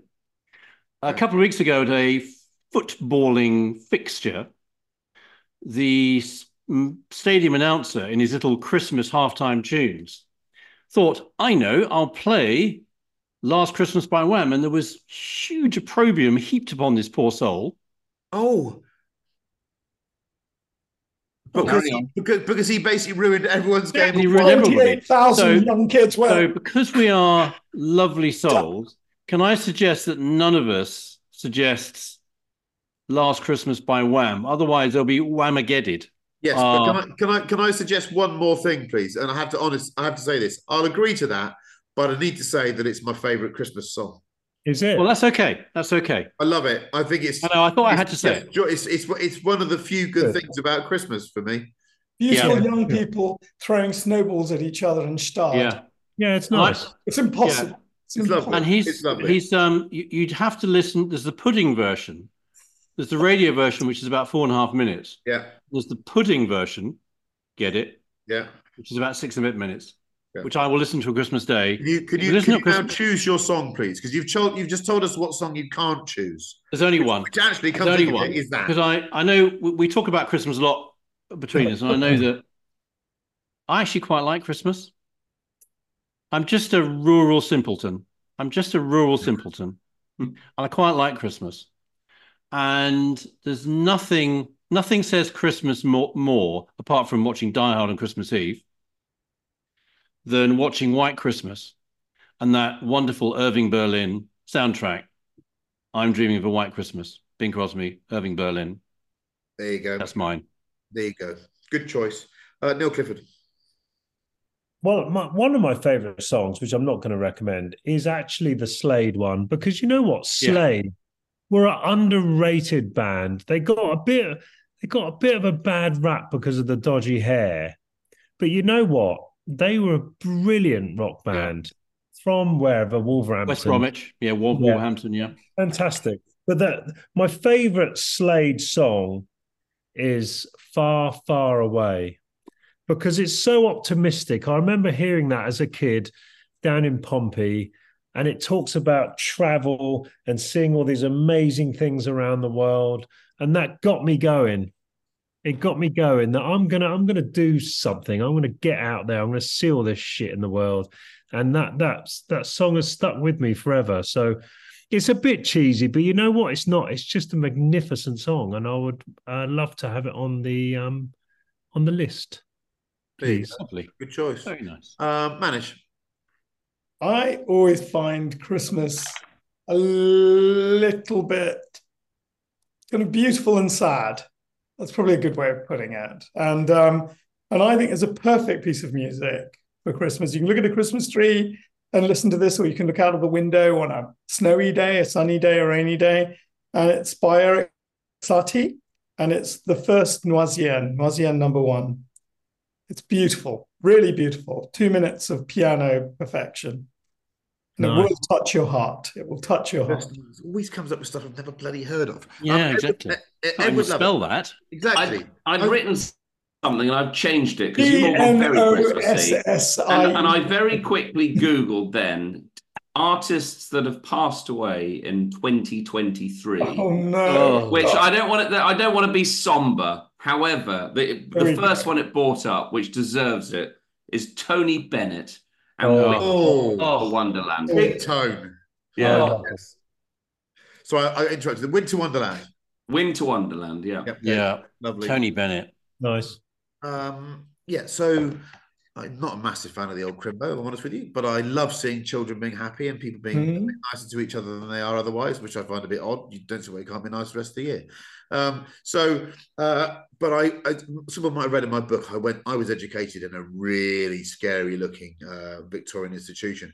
And the one of the main things about those places, and I did love it there, one of the main things about those places you have a thing called a chapel. And that chapel is a massive over the top building in which you all stand around pretending that without realizing you're pretending you're in Harry Harry Potter movie.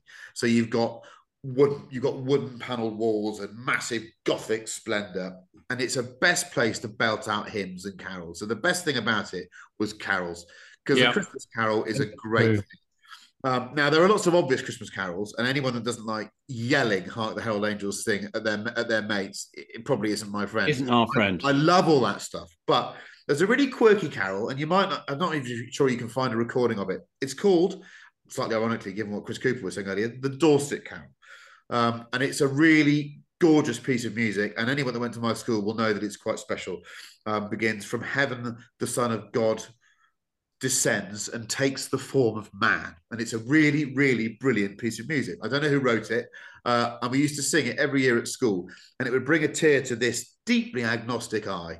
So uh, I, I that's the great thing the, the utter hypocrisy of belting these hymns out and not really getting any of it. But I did love singing carols. I just I thought it was a Yeah. great thing. And I, if you said now there's some carols going on down there, I'd get up and go and sing them. Yeah. great. Yeah. Um, so uh, I think on behalf of all the addicts, we want to wish you a very, very Merry Christmas. We're not as curmudgeonly as you think. There's lots of good going on at the moment. And it has been, from my side, an interesting year. And this podcast has contributed to many of the smiles that I've had. I can't thank my co hosts enough because they've given a huge amount of time uh, because, well, for the love of it. And that's the best reason to do anything. So I want to say thank you to, to Manish Pandey, to Chris Cooper, and to Neil Clifford, who didn't need to do this. Uh, but they did anyway. And to Edward Lovett, who provided the basis for doing it. He didn't need to do it, but he did it anyway.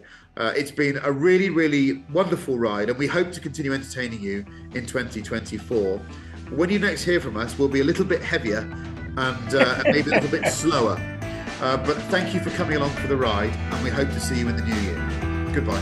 Merry Christmas.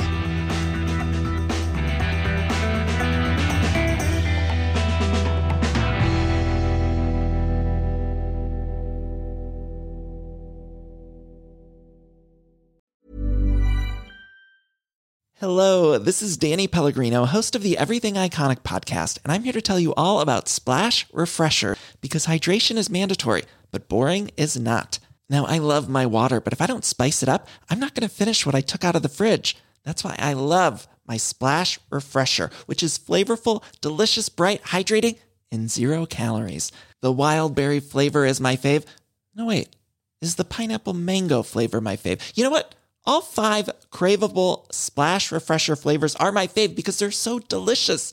So get hydrated and enjoy it with Splash Refresher.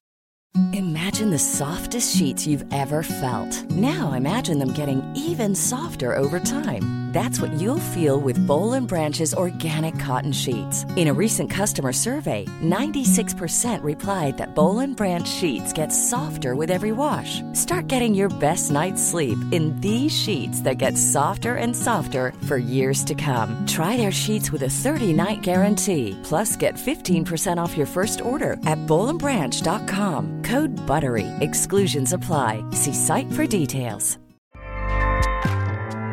ACAST powers the world's best podcasts. Here's a show that we recommend. The Real Housewives is a guilty pleasure for most, but if you're looking to not feel guilty about that pleasure, tune in to Everything Iconic with me, Danny Pellegrino, where I break down all the messy moments and behind the scenes antics of Bravo's popular franchise. And on Everything Iconic, I also interview celebrity guests like Kelly Ripa, Keke Palmer, Drew Barrymore, Cameron Diaz, and more about their guilty pleasures, their past work, and so much more. So if you're pop culture obsessed and find yourself watching way too much reality TV like me, tune in to Everything Iconic with Danny Pellegrino wherever you listen to podcasts. ACAST helps creators launch, grow, and monetize their podcasts everywhere. ACAST.com.